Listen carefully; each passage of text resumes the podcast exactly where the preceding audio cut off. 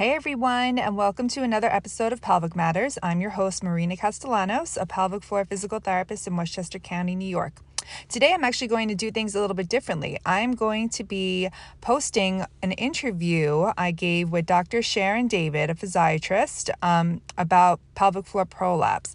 And Dr. David actually reached out to me um, via Instagram wanting to know more about pelvic floor dysfunction. And I was so happy she wanted to do this interview. It's not long, it's about 10 minutes or less, and it gives really great introductory information. So if you have never heard of prolapse, if you experience any pain um, or pressure or feeling of something bulging down through your pelvic floor, this will be a great episode for you. So I hope you all enjoy. So you'll hear Dr. David coming on the line next um, to begin our interview with me.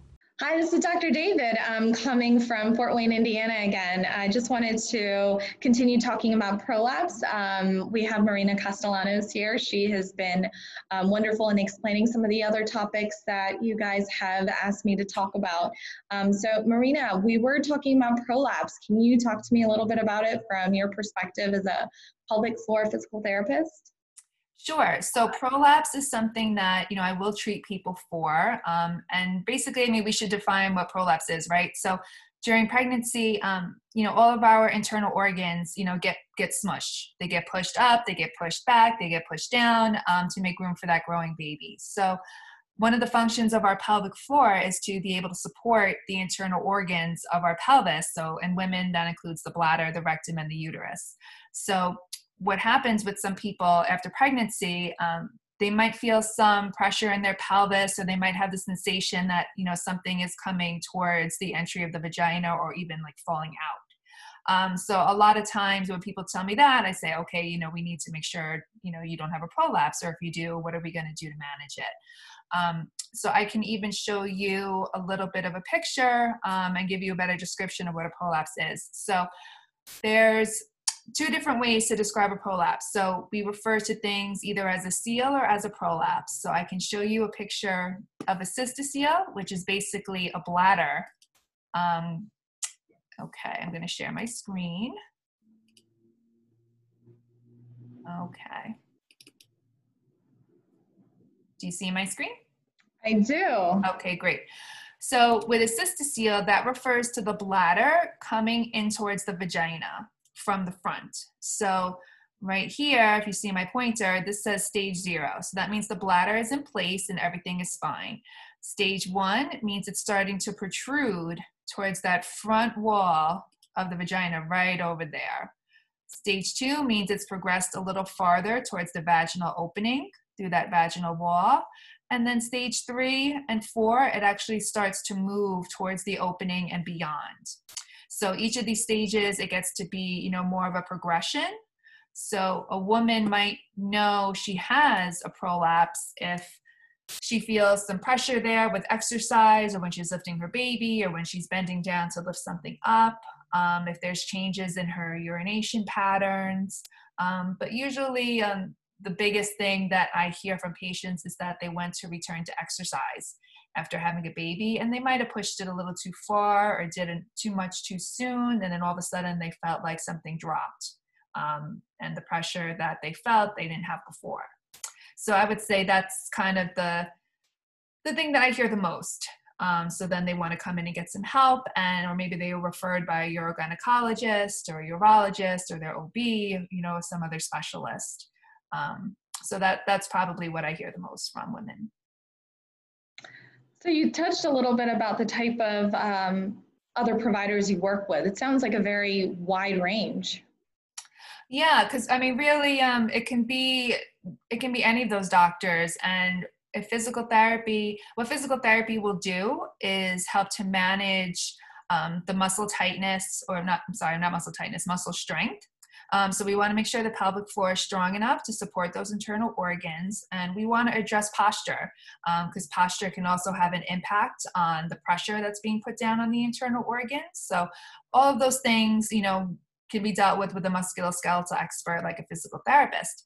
Um, but sometimes we need to work in a team and having somebody see an OBGYN or a urogynecologist or urologist or somebody who is equipped to do further examination of the prolapse is really beneficial um, because really the, I gave an example of the bladder coming through the vaginal wall, but this can also happen um, with the uterus coming down, or with the rectum pushing into the vaginal area or the rectum protruding out through the anus and all of this stuff sounds really scary um, but you know it, it is pretty common with women and there is a lot that we can do to manage it um, so like i said physical therapy will work on those musculoskeletal aspects and then sometimes we'll work in coordination with a physician who might even use a pessary and then recommend surgery if needed That's that's very good information. Um, I think it can be overwhelming when you're seeing so many different people, not knowing what each person's role is. So that's helpful. Um, is there anything women can do at home uh, to help prevent prolapse? Would Kegels play a part in that? Yeah. So really, um, being proactive is is the best thing to help prevent prolapse. I mean, if the baby uh, the weight of the baby um, is pushing down, I mean, we can't do anything about that. But after having a baby, you know, seeing a pelvic floor physical therapist who specializes in postpartum recovery can really help minimize those risks to develop a prolapse because they'll tell you how to safely return to exercise, how to lift your baby, how to lift other things without incurring too much pressure through the abdomen into that pelvic floor.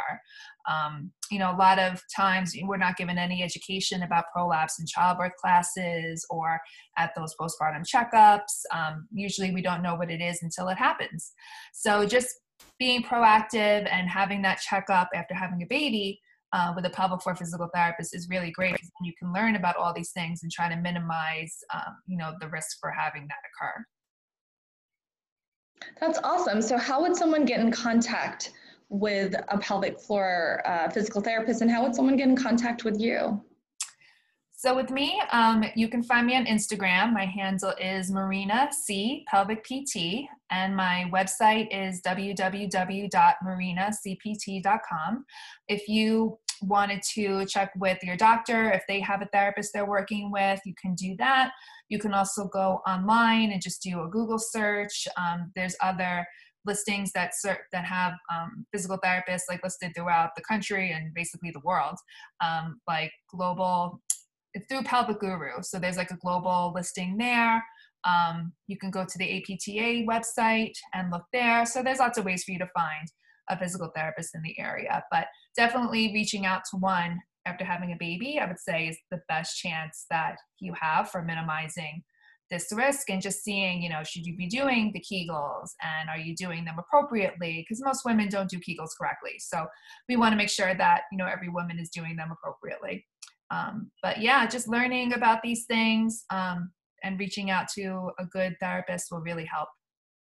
And where do you practice, Marina? If someone wants to come to you, where are so, you based? I am in Westchester County, New York. So I can treat anybody in the wonderful state of New York because um, that's where my license is. So for people who are interested in working with me for a physical therapy issue, um, as long as they're in the state, I can do it. Or if they're willing to come see me in New York, um, then I'm happy to work with them. Wonderful. Thank you so much for chatting with us today. Okay, guys, that's it for today. I hope you enjoyed this episode of Pelvic Matters. Um, don't forget to leave a review on iTunes, share the podcast if you're enjoying it, and definitely reach out to me if you have an idea for a show. And don't forget to tune in next time. Bye.